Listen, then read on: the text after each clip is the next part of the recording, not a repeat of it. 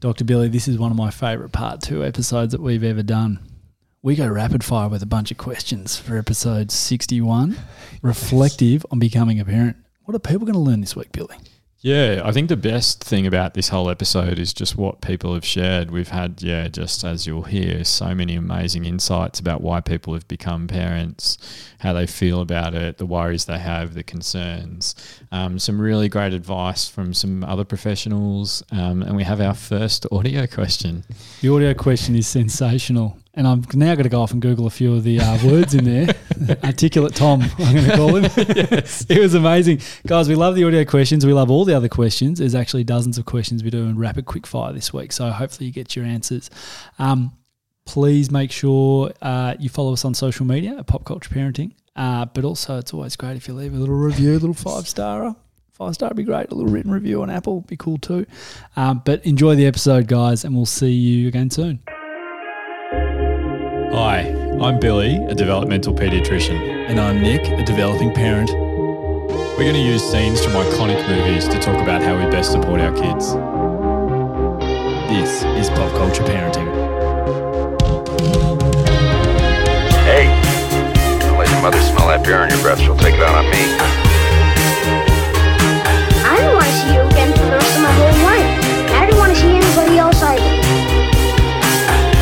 Is your daddy and what does he do? Just use your best judgment. We trust you.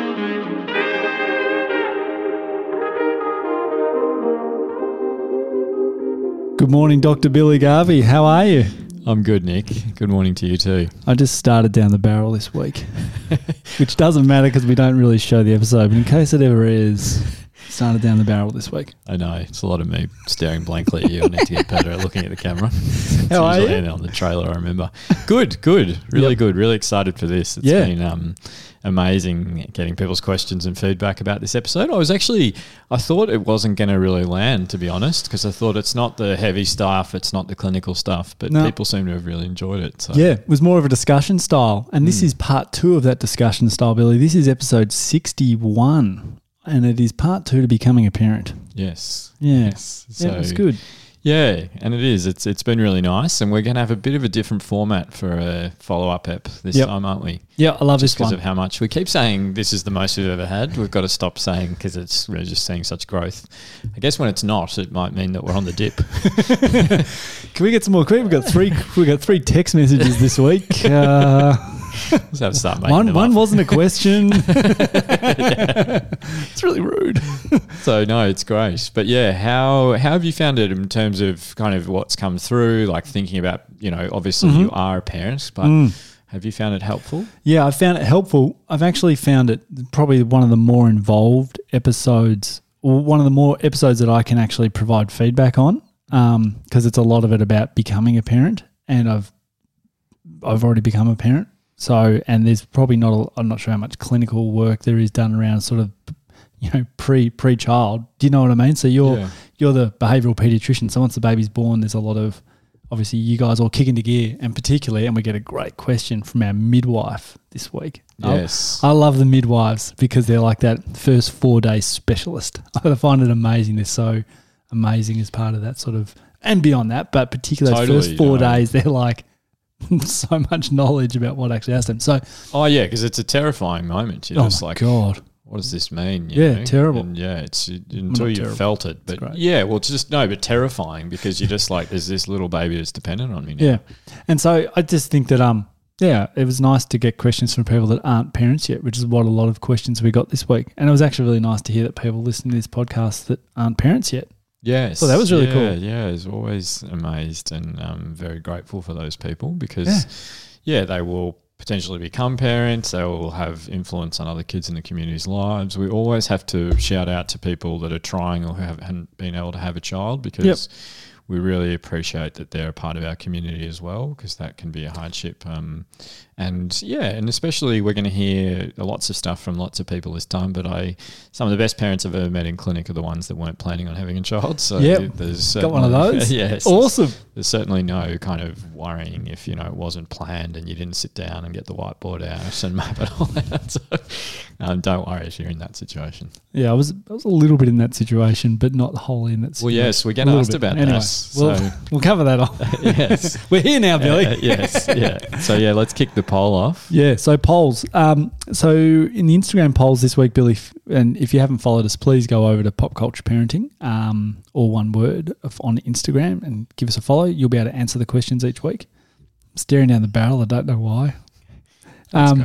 Fifty-seven percent of people felt ready to become a parent, which means forty-three percent of people didn't feel ready to become a parent. Did you feel ready? I thought so. Mm. Yeah, I felt ready. Yeah. And was that correct? That feeling when a baby came along? Um, yeah, I get into this in the questions a little bit later, but I felt, um, frankly, I sort of had my I had my shit together, and Yeah. that's what made me feel ready. And that's what I kind of my reflection was on all of this that I felt ready because I I didn't in my early thirties, and I had my kids late, so I felt Mm. like I had my sort of self together a bit. Yeah. That was a big part. Yeah, without going too deeply into it before we even started the questions, I thought I was, and then I reckon at about the kind of two month mark where I was doing like just hours of laps of the house stepping around, I was like, I don't think I'm going to get time with my partner again. Like, this is going to Oh, dominate my life now. And I definitely didn't feel like I was ready in that pocket because I was, yeah, which we'll talk to in some of the questions. Yeah, it's funny, Billy, because I didn't even, wasn't even thinking at that stage two months in. brain was separated from my head. Um, uh, Billy, 90% sometimes feel like they need someone to show them the way. Mm, yeah, impressed by the 10% that don't.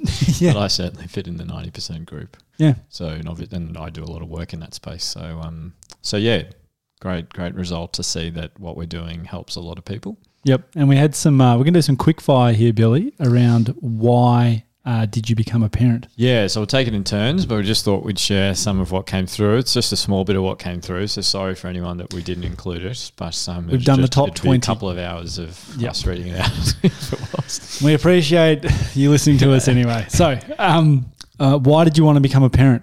I wanted to see my partner as a dad. Mhm. To enjoy parenting, learning, and experiencing life through young eyes. I really wanted kids. I knew it in my soul. I've always wanted to be a mum, had daydreamed and role played it forever. Deepen the bond with my partner To have more purpose and meaning. because they are so ridiculously cute. Have you seen baby toes? It's a great one. I wanted to give my child the parents I wish I had growing up, which is, yeah, I think that came through a lot actually. hmm My partner had a kid, so I became a parent because I fell in love with them. My husband really wanted kids and I didn't. We had one for him and it's been the best. I was sick of a clean house and sleeping in on weekends, but also I had a lot more love to give. I wanted to love and care for someone the way my parents cared for and loved me, which is beautiful. To give a small bit of hope to the world, the hope of a better future through the next generation. I always wanted to be a mum, but I'm not liking it as much as I thought. And a special shout out to people that are feeling like that. And that was why I chose um, As Good as It Gets for a movie because, yeah, there is a way through that. And hopefully the whole podcast and the community we're building does that. But we might answer that in some of the Yep. questions. Just to be clear, that wasn't the whole quote that Billy just said. yes. yes. Is this So- as good as it gets? But no, I don't think it is. So I think that there is there is hope. Um, felt ready and in the right place, wasn't prepared for the explosion of love or identity shift. Good shift. Not a parent yet, but want to raise a child and teach them happiness in all of its forms. Many purposes in life, but I always regarded being a dad the greatest. to have an excuse to stop working, but also kids are great. It's what I think I'm here to do. Life experience, culmination of putting in the work into a relationship uh, to then be able to share a child. I thought I was ready. Boy, was I wrong. To never drink warm coffee, pee alone, or sleep in ever again. No, jokes. To give more meaning to life and have a family to share that with. It's a weird, the peeing alone thing. Hang alone. It's, just- it's an activity, isn't it, that has to be joined. So, Yeah, that's honestly that's one of the hard things. I really miss that. yes. Yeah. I, I miss the dependability of it. Yeah, yeah. Yeah, Yeah. Like I, I or the predictability, I guess. Like I will always pee alone. no, Yes, no. you will no. sometimes. Yes, rarely. But no, it's um. So those are great, and I hope those were helpful for people to hear. But now we've got we're going to try a new thing. We've got so many short questions Short questions. we're going to try and rapid fire these as well. rapid fire. So these are these are serious answers, but also some I think a, a bit fun. I've tried to do with some of mine, Billy, along Yep. the way. So I'll read them all out. We can both jump in and answer them. Why did you not stop at one child? I, I reflected that hormones at about the 12 to 15 month mark and they're extra cute. And for me, I could, and I felt like inevitably I was going to have two in a plan in my head, which is not a great plan or well thought out, but that's what I thought. Yeah, I think for me, I want Yvette to have siblings. I just, I think there's that thing that I'll be gone one day, but I want her to have family that will kind of journey with her. I don't really have any family around me, so it'd be cool to have um, to have that for her. So, and all of Annalise's family are in state, so it'd just be cool to kind of have more people around her. Yeah. I thought all those things too. I just was having a bit of fun. of course. in case the girls I'll just keep to it doing one that day. to you. You'll say something funny, and I'll say Like- something heartfelt. Wow, wow, Nick. Wow, interesting reflection. Is there anything that you can do to really prepare you and your partner? yes. I actually had that you could flag what their role might be. And so we're talking about the initial stages, day one. Yep. Flag what their role might be and highlight it to dad. I think sometimes, uh, you know, I'll say dad or the partner who hasn't had the baby, um, they're often like, what can I do? Like they've got to do it the big run that person or the big role for let's say the dad in this instance is support role. So actually, pr- I said defining the role, and the role practically is you know if you can't cook, clean, or do washing, learn how to do it before the baby arrives. Yeah. Not even kidding. That's just a practical tip for anyone wanting a practical tip. Yeah. Just just be able to do those three things, and then you're then you, you're really useful and helpful, and you'll feel better for supporting your partner. Yeah, that's great. I think the only other thing I'd add to that um, is just getting good at kind of being a team and problem solving and good lines of open communication. Because if you go in with that already in your kind of you know set of moves as a team, um, it'll be much easier when there's a bit more stress going on. Yeah. as opposed to building it when you know there's chaos. It, it's Yeah, really it's hard once there's right? chaos. Yeah. Mm. Define roles before it all kicks off is, yeah. So knowing. Yeah. Anyway. Beautiful. Um, yep. What actually matters versus what doesn't, Billy? Yeah, I mean, we could do a whole topic on that, but I think, and I've spoken about this a lot and been quite opinionated at times, but thinking about, you know, um, just enjoying them, celebrating them, kind of being consistent, being there for them, responding to them. That's the stuff that matters. That's the stuff that tracks, you know, their self esteem. We've done so many different topics on this, but that's where to invest your time and energy and not doing it perfectly as well. Don't feel that pressure because it's pressure that's unnecessary and can make it harder. Yep. I actually took this as quite literal in the beginning sense, and that's where my mind was. And I was just like, in the beginning, just keeping them healthy, the baby initially. Just, yeah, and yes, great point actually. And whatever it takes, Whatever we, we talk about, you can't spoil a baby. No Um, people like worry that you're, you're going to spoil them too much, but it's yeah, that's That- just not the way their brain Just works. on that, that is an awesome reflection because that is like, well, I want to, I don't want them sleeping in my bed forever. I don't want, I don't reckon you could, for, if if anyone could uh, build a habit in a child that early on, like in the first few weeks, I'd, let me know because I don't think it's possible. um, um, how would you approach becoming a parent differently next time? Well, you're about to come in next time, Billy. What are you going to do differently? Yeah. Um, I think I will be. I've had this beautiful experience of seeing that that period that I talked about of like, when am I going to get of my life back? You know, am I ever going to relax again and all that stuff during the hard bit? I know that's just a period now. I don't, you know, I don't have as much fear if that comes again that it's going to be something I stress so much about, which I think will equip me better. And we often talk about, you know, the second kid is often the one where you're just like, oh, they fell down the stairs, that's fine. And, um, yeah, so you know, I think I'm excited about just being a bit more relaxed about it. I think I was pretty relaxed, but being a bit more relaxed and just kind of riding through those waves, I reckon is going to be easier for me. So I feel like I'm going in a little bit like that. We'll see. I'm sure we'll still be recording the podcast, so we'll see when my Griswolds are like, I'm drowning. This is forever, and I'll, I'll have to tell myself back this this audio. Start doing micro podcasting when number two arrives, Julie. All right, guys, just a quick voice memo. Um, um, Do you, I've got a bit to answer. Do you think you would have been a different parent if you had your girls in your early 30s? I don't think I've ever told my age on this podcast. Are people assuming that I'm like, maybe I'm only 28? You know, they're like, Nick, God, what are you like 46? I'm like, no, I'm That's just how wise you are, mate. That's all the listeners. I think just how old you. I look. Um, no, yeah. Um, so sorry, I should answer it. Would Would you have done things? Um, would things have been different? Um, yeah, I probably wouldn't have had my stuff together. Is what my Mm. reflection is, and that would have made things more difficult. Um, I would have been less aware and more immature, um, and that probably would have made it a bit different. Um, but I would have been less tired. I think I would have had more energy in my early thirties than I did having my kids in my mid late thirties. Yeah, yeah. I was really wild back then, um, and I yeah I did not have my life together and was just all about partying. And yeah, I think there's people who kind of accidentally find themselves as parents in that window and really step up and kind of shift. And we'll hear some questions later about that.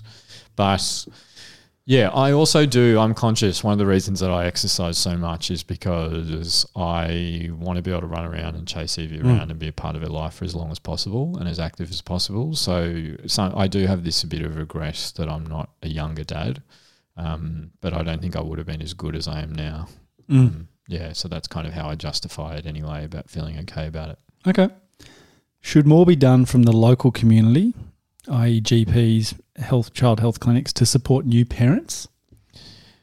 I, I think so, but I think that I've got to acknowledge how hard so many people work in the community, including and especially GPs. GPs are, without getting on the soapbox too much, are really restrained in Australia, and I think overseas it's probably similar of just their capacity. Um, they find it really hard to do things that aren't really short and quick, um, and they are they're the best medical experts out there, in my opinion. They are they are the real kind of important, most important specialists.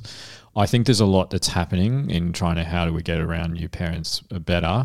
This podcast and the community we're trying to build is obviously part of it, but um, there's a lot happening. We're going to try and go into that space a bit more, but kind of seek out your community health centres, maternal child health nurses, and those people if you are struggling, because there are a lot of programs. It's just the visibility of them isn't great sometimes.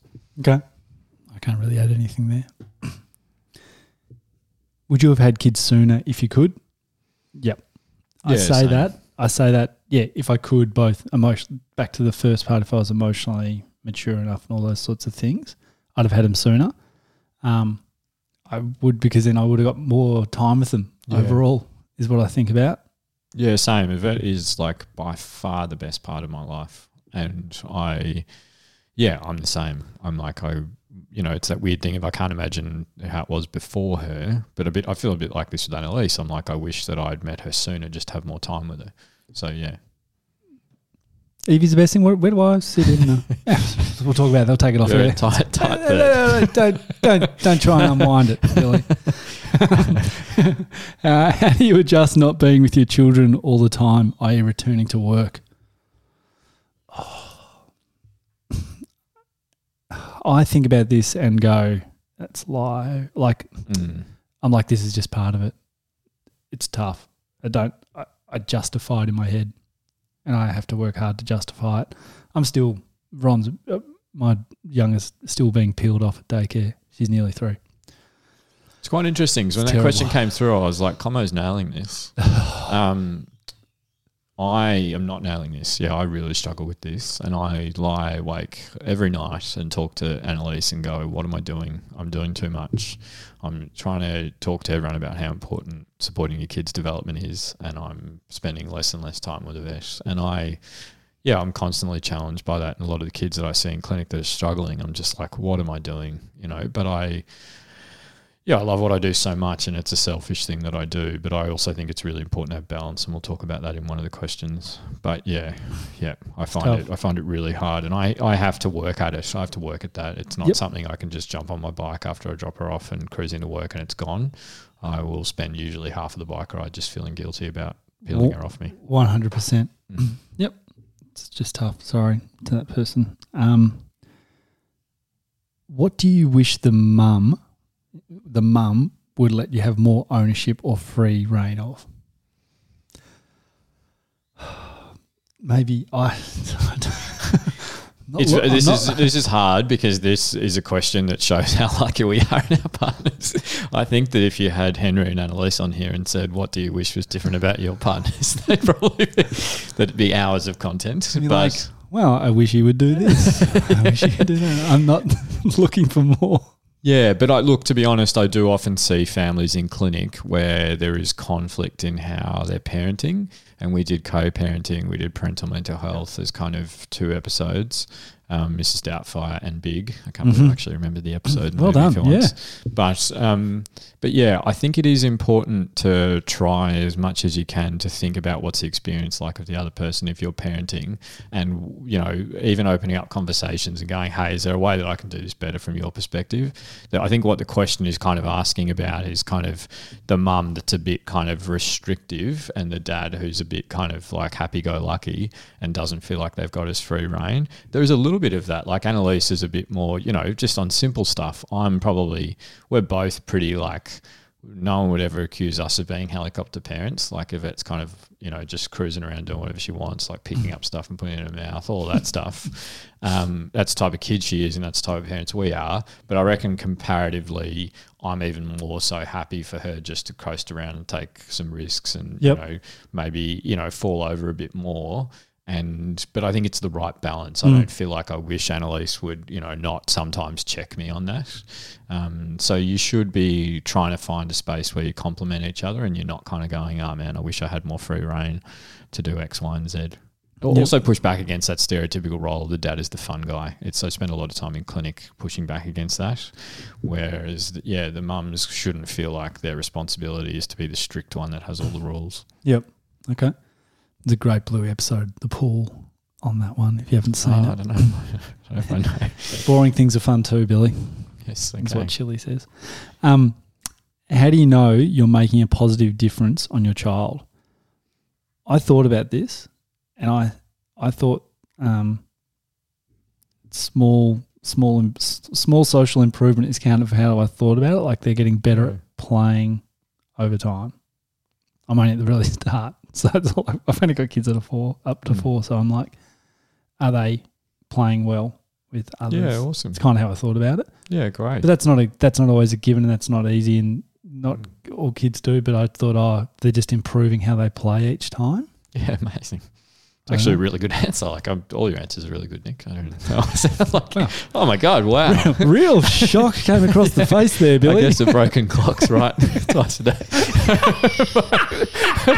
but, no, no. Um, but no, no, that was um, that was beautiful because it talks to what my answer was going to be a bit more uh, eloquently, like which is that yeah, they keep improving on things and their social and emotional development is moving well and they're succeeding in it, and that's kind of what I watch from like I try really hard to just be a dad with a vest, but I watch how she kind of navigates interactions with other kids, what her emotional regulation is like, how she se- self soothes, how she seeks out help when she's struggling. So that's kind of how I watch her. I'm I'm less watching that than kind of you know how good her language development is and stuff like that because that's the stuff that I'm probably hypersensitive to. Mm-hmm. Okay. Um, how can we prepare people better for parenthood so that it doesn't strain mental health? Yeah, so talking about it, talking about it like we are, and obviously this podcast, but having conversations and being open and honest about it, and like pushing back against that narrative of like, oh, this is awesome. I was kind of always going to nail this. I was ready to be it. This is the easiest and best thing I've ever done. All of those things, because I think that's the risk, isn't it? That you feel isolated in any part of life, but especially parenting. That you're like, I'm not as good as everyone else at this, and that makes a huge vulnerability to your mental health around kind of comparing yourself to what an expected norm is and not achieving that. So I think, um, yeah, and we'll have a question about this, but I think it's really important to be proactive, really aggressively about all the other aspects that we know support um, really good mental health such as exercise, relationships, sleep, diet, and having a good understanding of when you've breached a threshold and needing to seek out professional support. It's really hard. There is still so much stigma in the community. I've spoken to parents this week that are like, yeah, my teenage kid will not go and see a therapist, and I wish they would. And, uh, you know, it's really driving me nuts, you know, and then 10 minutes later, I'll be having a conversation saying, do you think you would benefit from going and seeing someone? They're like, no, that'd be a waste of time. And I understand it, but that's we're role modeling this stuff for our kids, so Mm. we should, yeah, be protecting our own mental health, um, yeah, really proactively. Okay. Are men critical of other dads as much as women are critical of other mums? Yeah, what do you reckon? I, I thought this was a fascinating question. Fascinating question. Don't know if it came from a mum or a dad or a Mm. man or one. Don't know who asked it. Um, uh, I'm not super critical because I know how bad I can be at I don't know at ten thirty at night when the kids aren't asleep and the things that I do and you know hmm. losing my temper and things. So don't know. Don't I don't think so. Do I talk to other men about? No, I don't know. I don't think so. Yeah, I think there is like I see critical elements in my life, like professionally and with other elements of things that are happening, but I don't think I've ever sensed that a dad is criticizing me, and I've never kind of looked at another dad and gone, yeah, I don't know. Like it's it's it is funny because I think Australians have that kind of cut down, tall poppy element to them, but I don't think I've ever sensed that around the way that I dad or another dad Dads. Yeah. yeah, um, yeah. Shout out to another podcast. um, but but yeah, I think that is hard. I think if if parents, uh, particularly mums, are experiencing that, that's really challenging. Yeah. And we have a, a really good question coming up about that actually. Okay, cool. We'll keep punching through the short form questions here, Billy, and get to the longer questions shortly. How do you manage the challenges of being a parent, i.e., tantrums, illness, defiance? Yeah, what have you got for that? It's a thin veneer of management, um, is is all I can say to that. I think about uh, managing those challenges. I'm sort of my my kids are nearly three and five. And my last five years have been tough, um, and they're sort of feeling in somewhat. And the parents with kids older than mine are like, "Oh, wait," but feeling less challenging every single moment of the day. Mm. Um, and so, how do I manage things like illness, like yeah, and their illness and everything? Uh, just sort of get through it, struggle through. Nothing's great. I'd say I'd say it's really hard. Um, pockets of hard, but pockets of amazing, but really tough. Yeah, so I, I mean, I work really hard on this. Um, I, yeah, I'm lucky to have a very settled temperament daughter and an amazing partner. And the biggest challenges I have is actually managing my own emotions and reactivity and stress. And but I work really hard on it. I try and think how is this impacting Yvette and my relationships, um, and what do I need to do, and what I'm doing that I've got in place. Am I doing it? If so, is it working? And I kind of I'm pretty I you know it's probably the researcher in me a bit, but I evaluate it a fair bit and go like, sweet, how much did I run this week? How much did I drink this week? How much did I sleep this week? What was it like? Cool, I didn't run enough. I drank a bit too much. I was stressed. Shift it up, change it up next week. Work hard on that. See how it God, goes. That's good. So, you do yeah, focus well, on that. well, yeah, definitely. I, I have to. I have to because I stress too much, and it's not fair on me and the people around me if I don't work on it. Oh. Nice. So anyway, sorry, maybe a deeper answer than uh, what the short it. question. Yeah, geez, I, I, I do that too. What's Billy's biggest concern as a parent because of his profession? Yeah, great question. Um, Yvette's mental health and the mental health of those that are going to be around her for the rest of their life. I'm seeing everything's getting worse in the community, like um, where kids are having a harder time accessing support and they're needing more and more support. Um, yeah, I'm just seeing kids every day that are really struggling, and I worry about Yvette being a child in the future that will be struggling and needing support, which is, you know, 20% of kids. But also, I'm worried about 20% of people around her, you know, and we know 50% of mental illness in adults starts in childhood. So that's the biggest thing that worries me about her mental health and those around her because of the impact I have on her, but just the experience of the quality of the community she'll be around. So, Mm, okay. How do you compliment your partner for being a good partner that's not patronizing? Love this question. yeah, what have you got? Well, I thought um, praise the effort. I had a few little guiding principles. Praise the effort and not the outcome, because I think that that's really important. Because I think it's like you know you don't want to be like, oh wow, look what Dad did. Isn't that amazing? It sounds bad. It's like wow, that was really cool that you did that. Do it in front of the kids, whether they're there, whether I'm, you know, the, the parent is there or not there. I think that that's really important. Um, Doesn't have to be in front of dad. That might take the patronising bit out of it. Sound like you're patronising if you're worried about it. Um, and just do it in the moment. Mm. Like, don't just do it in the moment. Don't Yeah. do it after the fact. I think it's good in the moment, and it's great for the kids to hear. Yeah, great. And I think um, shout out to our Karate Kid and Habits. I feel like I'm just building this catalogue to constantly throw back to. But um, yeah, so shout out to Karate Kid and Habits, and you've already nailed a bit of it, which is kind of in the moment, specific praise, you know, reinforce the effort, like you've said. Oh. I think that can be really, yeah, really purposeful for our kids, but also for our partners and thinking about, yeah, what am I calling out? And I think it's really important that we get reinforced on stuff we do every day and we don't take for granted all the good stuff we're doing. All these parents come and see me and they're like, I'm stuffing this up. You know, I'm not good at this part of parenting. And I can always find stuff that they're doing really well and they just don't hear it, so they don't see it. Yeah. So if you have the opportunity, even for other parents that are around, call them out on the stuff they're doing that's awesome. Oh yeah. I've noticed you're really good at being settled and calm when your little one's getting stressed, and they really seem to benefit from that. And then that parent goes, "Oh wow, I just didn't even know I was doing that, but that's awesome." You Yeah. know, we just we feel the stress and the stuff we're doing not well, and think that everyone's watching us and judging us. But it's actually important that we come in and reinforce the stuff we see other people doing well, not just our partners. Follow up question, Billy. Why is it so easy to remember the difficult stuff as opposed to the positive stuff? Why are we geared that way?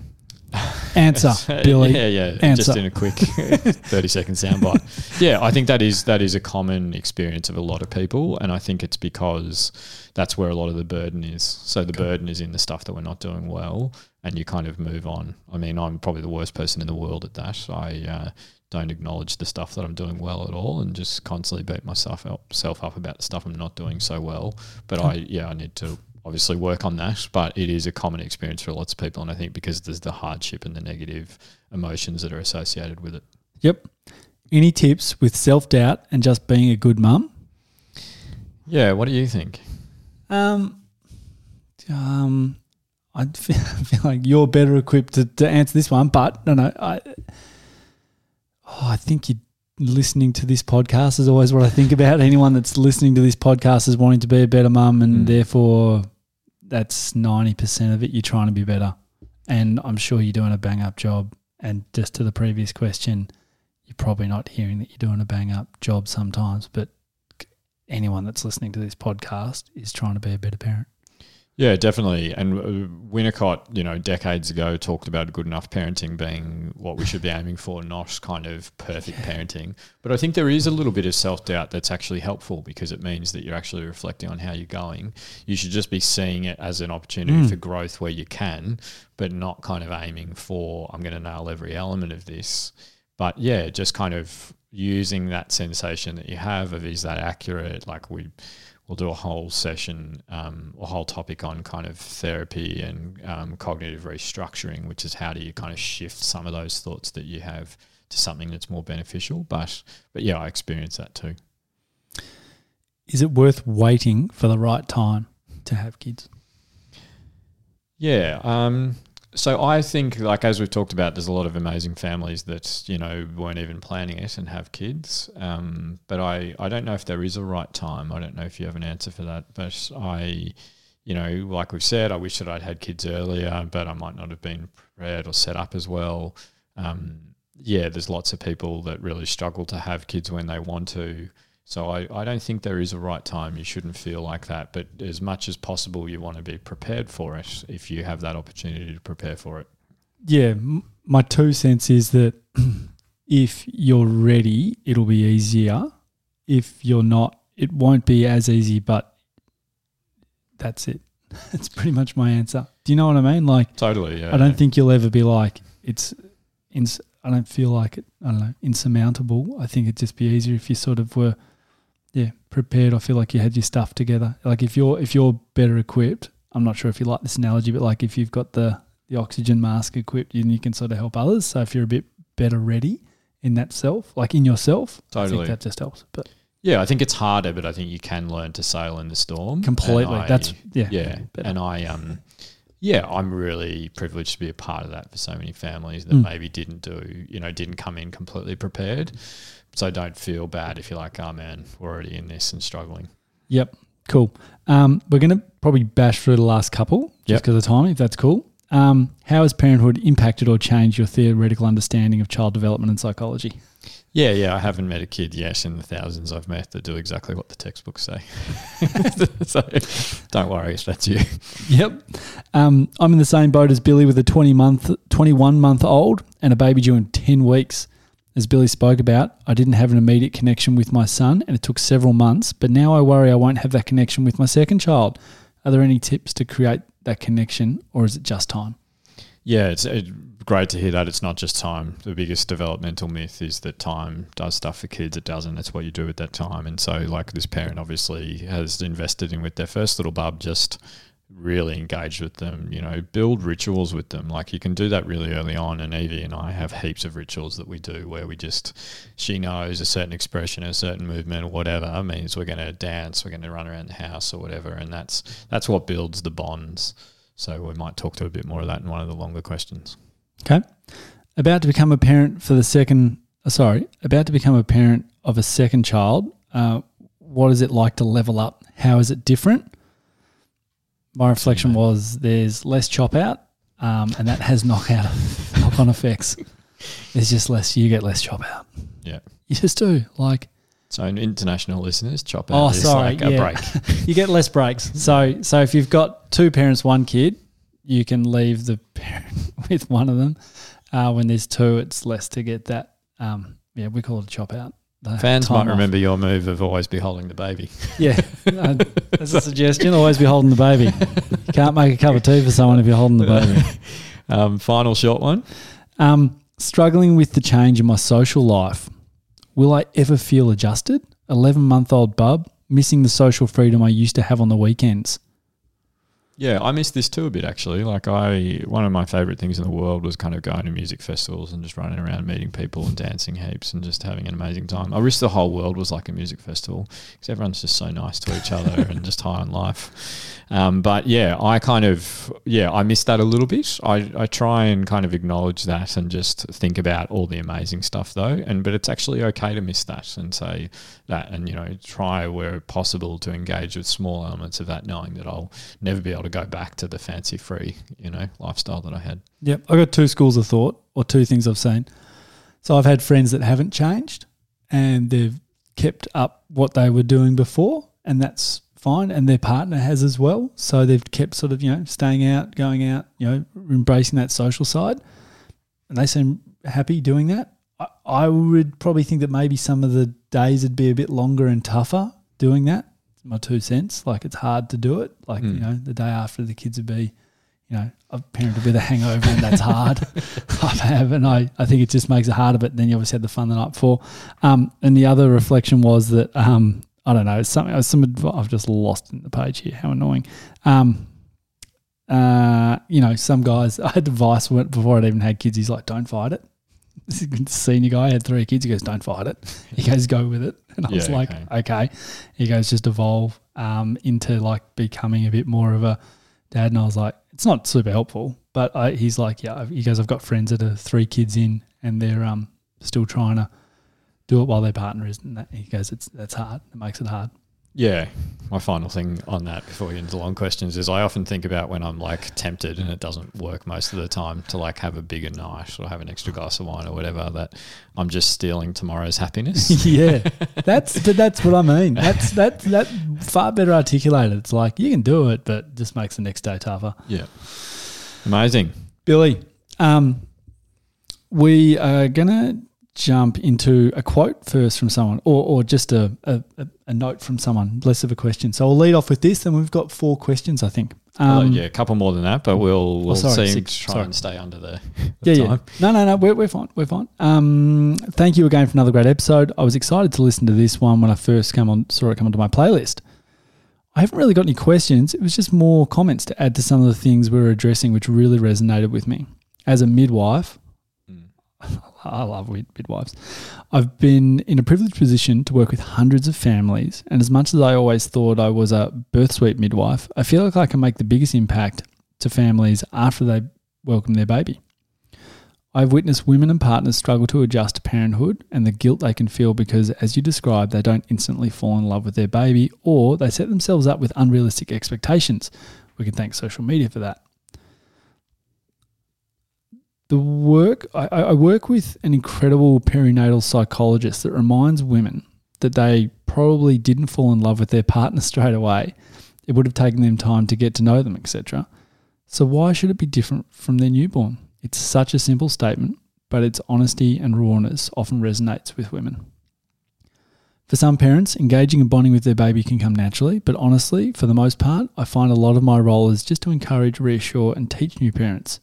It's about surrendering to the fourth trimester and doing what is necessary to survive to keep your head above water. There's such a focus on preparing and educating yourself for the birth of the baby, which is very important, but so little for parents in preparing them to become a mother or a father. I wish we had more time in the hospital setting a focus on this aspect of becoming parents. Yeah, great, great point. I really love that kind of didn't fall in love with your partner instantly. So, you know, it takes time. And that, that's true. Like, uh, you know, you might have this instant bond with your baby, but I've seen that with Evie. So it's just taken time. Yeah. And a really good point. We spend so much time around birthing classes, but Mm. not a lot in the space of kind of how do you prepare for all the bits after that. And it is, I love the bit surrender to the fourth trimester because Mm. it's really true don't like it goes back to what we said don't worry about spoiling a baby and stuff like that. So yeah i thought that was really beautiful and worth kind of putting in because it shows how much knowledge and you know real wisdom there is in the community. Particularly those midwives, mate. yes yes. They are they are amazing. Unreal. um, we're going to go audio questions. So thank you. We got a few of these um, but this one was the sharpest and easiest for us to put on with our basic tech expertise yeah, we loved. It's great that we get um, the audio messages from people, um, and we love detail. We always say that, but to be, re- to be really honest, we're a little bit limited in production experience. So I'm lights, camera. Billy's a lot of uh, Billy does the editing and the sound. Like so, it's um, we don't have the chops to kind of edit things together as well. We're we're trying and we're keen for support if anyone wants to help us do that. Yes. And we've had some audio engineers reach out recently. yeah so thank you to all of advice. those people But um, unfortunately, we couldn't chop together some of the other questions from multiple audio. We're just not equipped. Anyway, here's an awesome question via audio. Dr. Billy and Mr. Nick, what you guys are doing is bloody awesome. I'm extremely grateful. I loved episode 60 about becoming a parent. For me, it is without doubt the best thing I will ever do and by far the hardest. Another great film choice, by the way, an exquisite scene choice too. Listening to your podcast offers great insights and food for thought around doing it better, but also, perversely, serves as a reminder of the danger we, as parents, face of stuffing it up. For both my wife and me, the clear and present danger is the morning routine. The kids, six, girl, and ten, boy, both tend to wake up cranky, desiring more time in bed and even more sleep. We then, as parents, try to find the balance between empathic, upbeat acceptance and insisting on some action at the station. The former employs tools like music, teddy bears' voices, etc. The latter too often succumbs to frustration, disappointment, and at times yelling. In the spirit of winning the morning and winning the day, we are def- definitely not winning this recent challenge. More broadly, my little girl is generally doing well, but has f- been frequently cracking the shits with us at home. My own only glowing reviews from her teachers in grade one, but with us, even the most quotidian of events can invoke cranky obstinance. Things like eating a meal, having a shower, reading her reader, things she does not actually dislike. So, if you gents wouldn't mind just uh, fixing those two issues for me, that'd be great. You asked about what we listeners love about parenting. For me, the responses could be broad and varied, but I know that the most profound moments of joy for me as a dad are watching my two play together with love for each other and an unbridled ebullience for life itself. Keep up the amazing work, Tom. What did you think of that mate Good question Wow. i stitched up a bit that's the first time you've heard that Wow. Yeah. Amazing question. Amazing voice, very dulcet tones. I was worried that um, What's people. he? Yeah. no, don't try and. I can see. I can see. You can see right now. You're like, oh, maybe he'd be really good on the podcast. no. No, but I thought it was great. And if I'm being 100% honest, I had to look up what a few of those words meant. Uh, there's three of them. yeah, there's three that I had to look. Billions or something. It's amazing. Yeah. Just a quick reflection. Um, just goes to show how much I don't know about the future. I was like, surely six and ten mornings are easy. Okay, thanks, Tom. All right, over to you, Billy. Answer this man's questions. You know, the other thing that's beautiful about it, which you often talk about, is the best thing being watching them both enjoy each other's Oh, company and yeah. playing together. And you talk about that, like the girls just celebrating each other and enjoying each other's company. So that's one of the things I'm excited about. Um, yes, so a couple of things because we're going to run out of time, but I think that really beautifully articulates the we wake up in the morning with a goal and then feel this stress and sense of failure and not achieving it.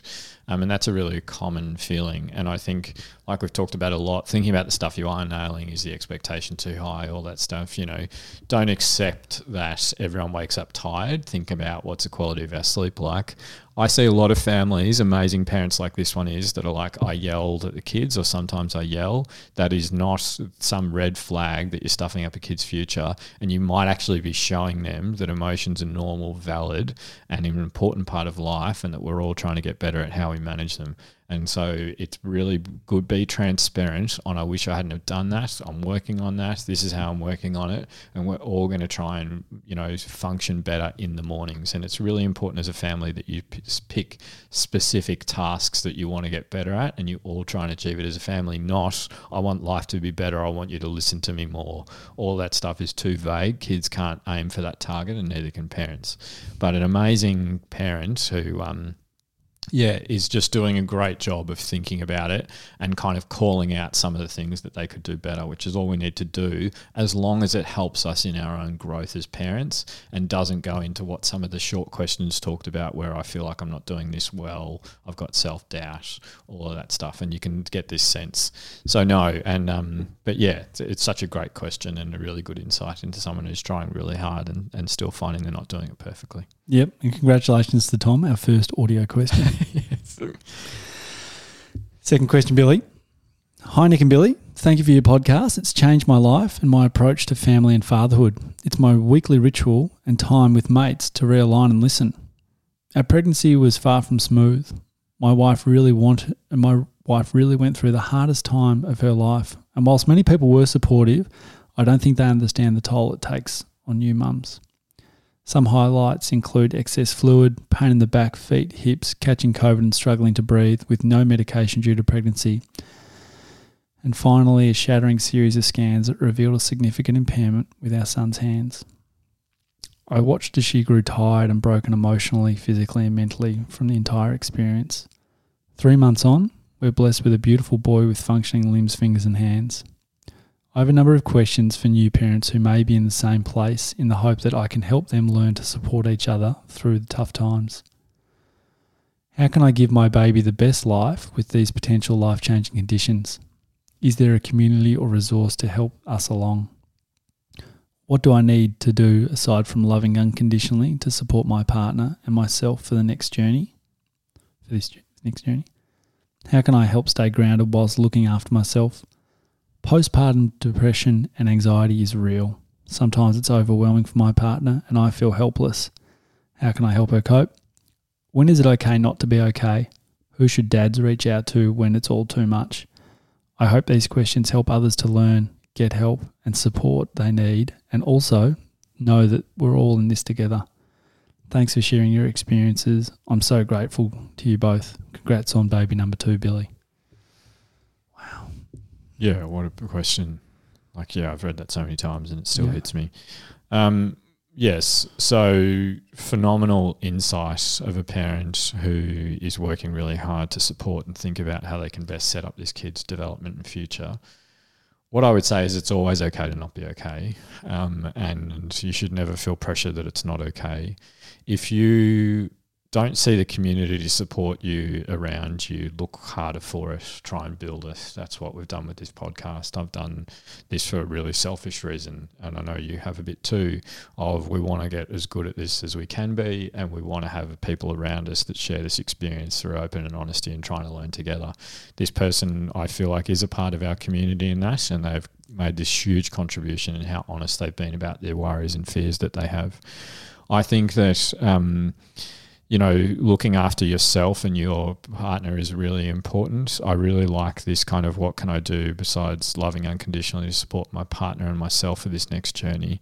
And, you know, don't be too hard on yourself. Seek out the support of others around you. I often think about, you know, formal and informal supports. The formal supports are all the professionals that exist. I say every day in clinic, I'm not doing this out of kindness. I'm doing it because it's my job and I get paid and paid well to do it.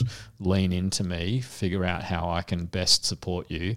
And I'm quite aggressive with family, saying you need to come in and tell me how I can best support you. So feel for if don't feel like you're being selfish if you lean into the professional supports that exist within your community. But the real value is in building a community of un, like non-professional supports such as family and friends and investing in that. And that's something that I constantly strive to do.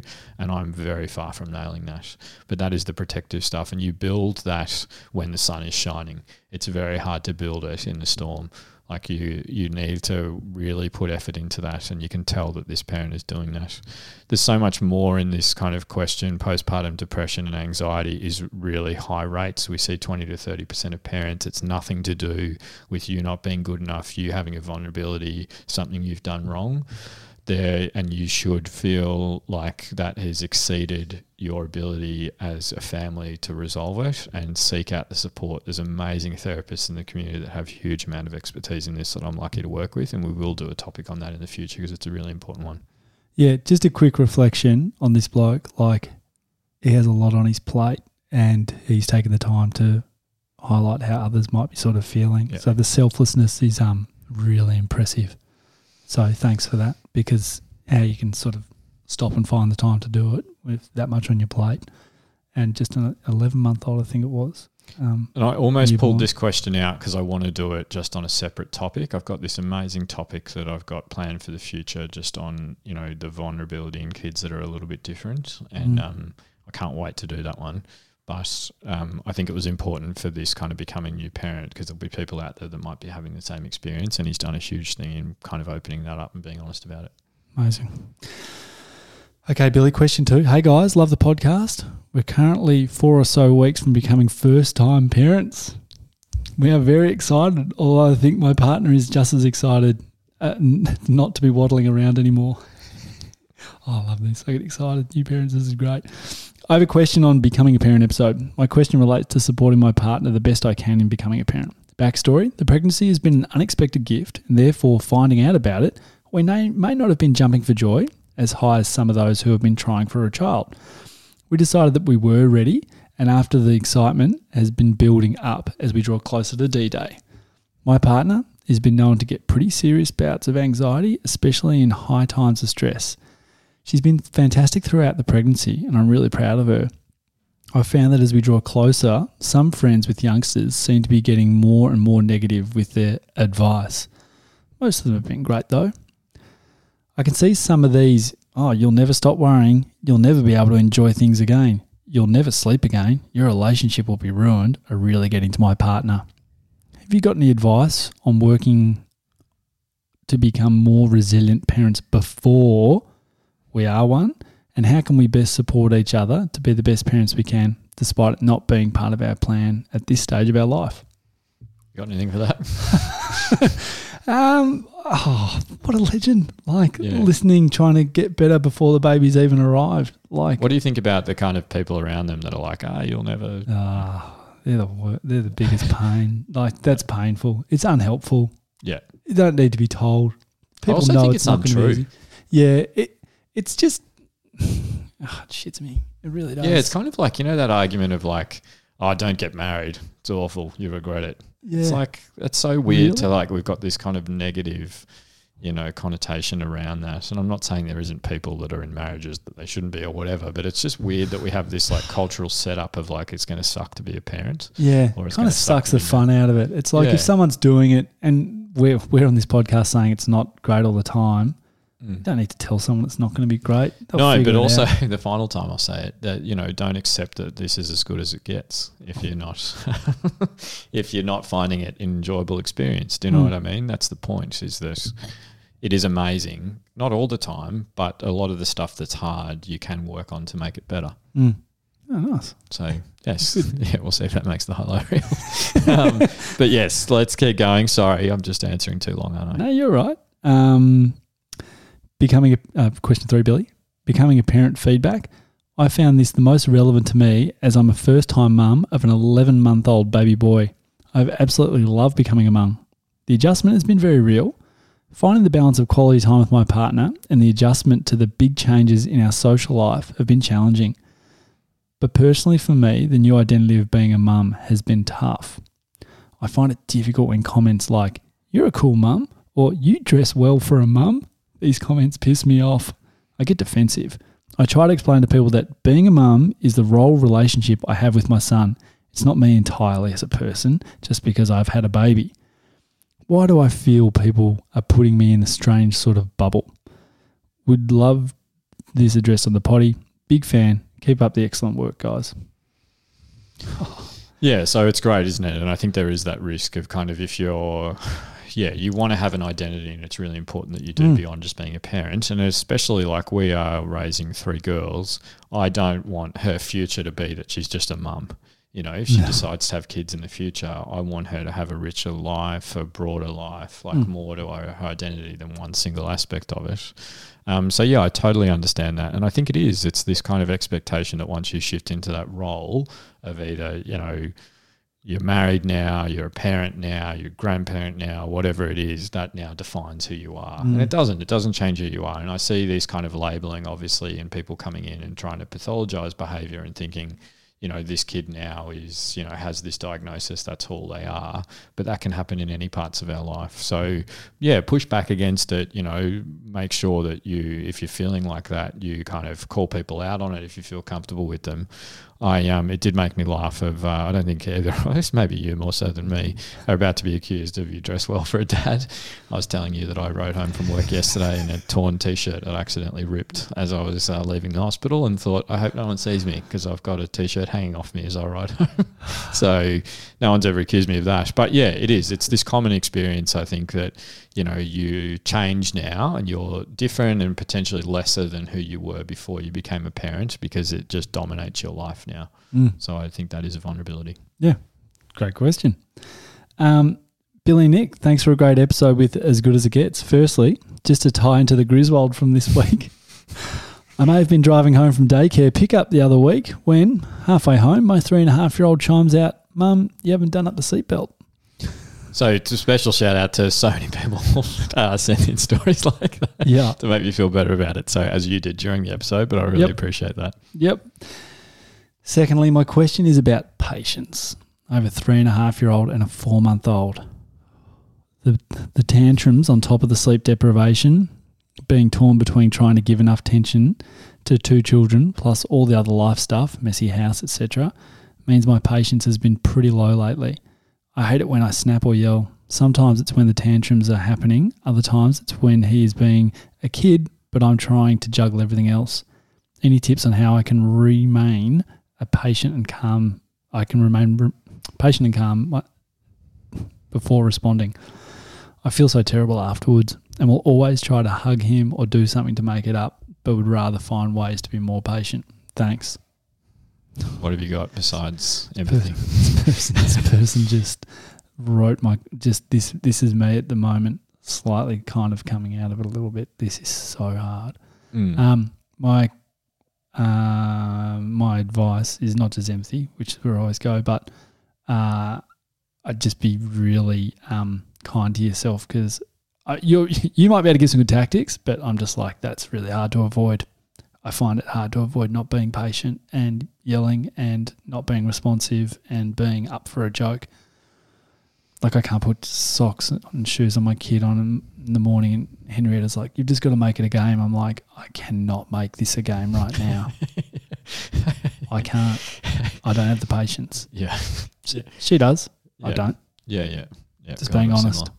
Uh, yes, so we're two orchids that are very emotionally reactive. Yes, so no, I uh, I also understand that it might not be possible to make things a game all the time, Um, and yes, I think you're right. Have to acknowledge that it's impossible not to have these emotions. What I would say is, in terms of the next step, in terms of strategies, I actually steal a bit from my occupational therapy colleagues um, in terms of things like zones of regulation, which I can't even remember which episode, so I've done it again, not being able to recall. But what I try and do is I notice what's happening in terms of sensations in my body when I'm getting stressed like that. And it's a bit of a trigger for me to go, uh, you're getting a bit hot, you're getting a bit stressed, you're noticing you're getting tense, you know, all of those things. And even just that is a really important step for me because it creates this awareness in me in the moment. And I don't have an expectation that I'll be able to flick a switch and then fix it. But think about, cool, that's that. I'm buzzing a bit. I'm getting a bit stressed cool, what can I do? I've still got to put the socks and shoes on now because we're rushing. That's cool. I've just got to sit with it. Actually, I can give a couple of minutes. We can be a couple of minutes late. I'm just going to take a breather. Evie can run around and push me back a bit and kind of, you know, get burner energy out. And I can come back and do this in a couple of minutes and that's going to be a better move or whatever it is. So I think that kind of, um, emotional awareness of what your body's telling you and how you're feeling is a really important next step beyond the don't feel like that's not okay to have those experiences we did an episode on tantrums, and if I had my mind together, then Billy, I would have reflected upon that, which is what you've kind of done. So the tantrums ep for this listener is really good because um, it helps you manage yourself, um, which is sometimes all you can do in that moment when the kid is off the tantrum deep end. You've just got to stop and make sure that you remain calm and are the calm person there because that kid is dysregulated and will not regulate. And if you can just keep yourself calm, that's a great step. Yeah, and just like John Rambo, it's okay for us to have tantrums. That's right. Was Rambo. I was trying to remember what the tantrums app was. I was trying to think of like a kid in a supermarket, but I'm like, I no. love the teas I gave it to you on air. yeah, I just wanted something to eat. Um, um, two to go. Two to go. Uh, question five. When parenting is tough, I default to not. Sorry, when parenting is tough, I default to feeling like I'm not a great parent. That parenting should be fun or rewarding, but I have a one-year-old and I'm up until very recently, it's f- felt exhausting and a bit of a drag. Do you ever have moments or months where you question your choice to have kids?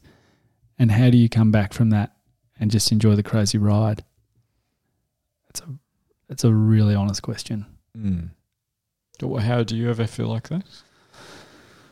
Um, I never get to the point where um, sort of not having them like I don't feel like not having them. But if I'm really honest, I've had to put um, my daughter uh, place them down sort of twice recently because I was re- um, mm. really stressed out and, and wound up um, because I was trying to make the situation better at a point when I couldn't and just kept trying to make it better. And I became really stressed. And so I just had to do the whole, oh God, like I can't. Yeah. It just became too much and it was really tough. Um, which doesn't sound like much when I say it right here, but it is in that moment. Oh no, definitely. It's that whole, like, yeah, I'm not breathing, they're not breathing, and it's just really hard. Um, because I was trying to help so much, and in my mind, I was like, I'm trying to help, I'm trying to help, I'm trying yeah. to help you, and it's not helping. And yeah, the pressure worse, comes in, and, and it just um, goes backwards. Yeah, and I didn't reflect upon the whole tantrum stuff at the time. I just thought, I, stupidly, sometimes I think I'm past it's it's when it's when I'm dealing with something that I'm like, we should be past this. Is that bad to say? I'm like, we shouldn't still be doing this. It's so funny, isn't it, that we put that expectation on our kids, whereas we're both fully grown adults and we still stuff it up emotionally and socially, you know. But we expect you're five, you should sort this out exactly. it's just so funny that it's that classic like putting expectations on other people that we don't put on ourselves. It's so unfair so, on the kid. But yeah, but look, I did it last night. I said it to you. I, I, had, I knew I had hours to prepare for this. I, Annalise was on a long shift, so I couldn't get help from her. And I'd done a full day of work, um, and I needed Evie to go to bed. And she was just doing hot laps of the house and wanted to play. And I was just getting frustrated. And I'm like, you got to go to bed. Like, and she was really upset about it and everything. But I was just like, if I was a really good parent, I would have been like, sweet, no, it's not bedtime. The work doesn't matter and all this stuff. But I knew that I was going to be up too late doing this stuff, and I just was selfish about it and found myself stressed. I um, have a slight variation on this. On. I don't. I worry that I am not good enough, and that Yvette I, I adore her so much that I think she's got an amazing parent in Annalise, and sometimes I question how amazing a parent I am, and that's where my questioning comes from, and that that doubt that this parent talks about of like, um, you know, question your choice to have kids. I worry about you know there's things that I struggle with impacting her future and her development, and I try really hard to motivate that for me to get better at it. And that's why I do this podcast because it, it holds me accountable at continuing to work on it. And you've spoken about that as well. But um, I would say, yes, that you it takes a lot of effort to come back from that and get to the point where this parent asks, you know, enjoying the crazy ride. And, you know, as we've already said in this episode, lean on everyone around you and kind of say, hey, I'm struggling with this, and find the specific things that are making you feel like that and think, yes, that's hard, I feel awful, whatever. What's the path out of that? How do I resolve that? How do I get better at it? What additional support do I need? What burden can I take off myself? And some of it is really hard, especially for single parents out there. Like I, yeah, I obviously had an experience of that growing up, and like I, I think it's really challenging, but we we should work really hard on supporting those around us as well, like Mm. this parent. I think you did a good job of answering that parent's question. But some feedback for you is that I think you do a great job. I wouldn't even say, like, it, it's not even that, like, you're a good parent. It's that you're really working at it. Like, I think, like, naturally you're probably pretty good, but you're pretty conscientious and you're always reflecting upon it. Even before we hit roll on the mics where we chat for two hours, you're always thinking about it and being better. And I think the result is great so far with what I see with Evie. Like, it just looks really good. So I think you're doing a good job. Yeah, thanks, mate. I actually really appreciate that. In the last episode, I listened to it so many times editing it. I really appreciated the bit where you were like, I like watching how you parent Evie, and that made me feel better about how I parent. So it's a really powerful thing that we should be saying to other people. Yeah. I always bring the girls over if I'm not doing something. I'm like, look at this. It's played out at Billy's house. Hey, what would you? Just curious, what would you do here? yeah, it's very, it's much easier in your own kids. But there is, I know we're running out of time, but we've only got one to go. One to go. There's another thing as well in this of Annalise is so amazing in her emotional regulation that it actually can make it hard at times to parent in parallel with her because she is so much better at the things that I struggle with. And there is a vulnerability of myself and my self worth, going back to the previous question of that. And there will be people out there that are like, my partner is so much better at this and I feel crap about myself because I watch them succeed in the things that I struggle with and that is really hard. So a little bit I try and learn off her and figure out how she's doing it, but I also try hard to accept that we're two different parents with two different approaches. But that's my final bit on that. Cool. Last question, Billy. Hi guys, I have a few questions about this topic, the, the, this week's topic. I feel like the more I know about child development, adversity, and risk of emotional well-being, the more I worry about getting it right. I'm a social work counsellor who has worked with young people and their families for almost 20 years, and I cringe at how I simplified parenting in my mind before I became one. Although I know theoretically resilience and strong attachment can make room for not always getting it right, I still find myself parenting so intensely and neglecting my needs. So, my question is how do we find a balance as parents, meeting our own needs by finding time and giving ourselves grace? Yeah, what a beautiful. I think it's the best one to end on because it is like, what do we do now? What do we Mm. do when the podcast ends and we go back to our lives and we think about being parents? And it's a beautiful way of giving, yeah, giving yourself grace is, um, Mm. I think that's the answer is that, you know, that that's what we need to do. We need to give ourselves a bit of a break as well and say, yeah, I could have, we are never going to be perfect at this. And there's a huge generational shift that's occurred. We are all sitting around. I go out now socially, and whether it's having a beer or I'm at dinner or I'm just chatting to mates that are parents, and we're all thinking about how we can do this better. And it's mm. our parents didn't do that. Mm. They didn't sit around and do that. So we will naturally be better at it. There are parenting podcasts coming out of everywhere now, which is really exciting because people are really interested in this space. And so that alone is a beautiful thing that you can be doing, having conversations, being open and honest about it, like so many of our people have sent in questions about. And that kind of the next level is we need to truly understand what resilience is and truly understand that the pathway is different for every single parent, every single kid, every single family, every single community. But we just work together to build what that is for us as individuals and us for, you know, how we best figure out those moves. but giving ourselves yeah grace or a break is a beautiful you know goal to have and if you do nothing else do that Mm. you know give yourself the space to not do it perfectly and to get to the end of the day and go i could have done better but i'll try again tomorrow and i think it's a really important bit i don't know if you have anything No, I think yeah, it's um definitely the end of the day, but particularly as it's for new parents podcast. This one, like you get to restart the clock every four hours on getting better. yeah Um, is what my only reflection is. Like it's uh, it's not even every twenty four hours you get a crack at it. Very frequently, uh, and at getting better to manage yourself. You do, and just like this podcast, we'll um, we'll keep going and keep trying to get better at it. And um, yeah, and we really appreciate everything that got sent in this week. That's um, that's we're going to get back into some pretty uh, some pretty heavy stuff next time. I haven't told you the movie yet, but you know the topic. It's going to be a great one. Um, but really love how much everyone's supporting and journeying with us on this and reaching out to see how they can support and being so open and honest. So thank you to everyone that sent in comments and questions. Awesome, that's right. So this this concludes part two. This episode's driven by you guys asking questions. So make sure you keep sending them through. Um, we appreciate everyone. And why am I saying the same thing you said? Yeah, we appreciate it from everyone. Um, we'll be back with episode sixty-two next week. Thanks, Dr. I Billy. stole it off you. Thanks, Nick.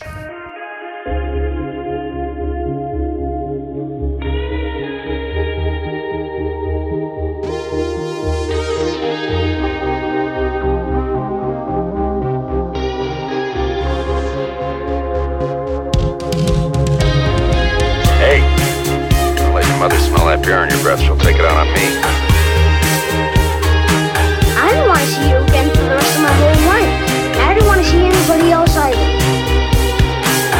Who is your daddy and what does he do? Just use your best judgment. We trust you.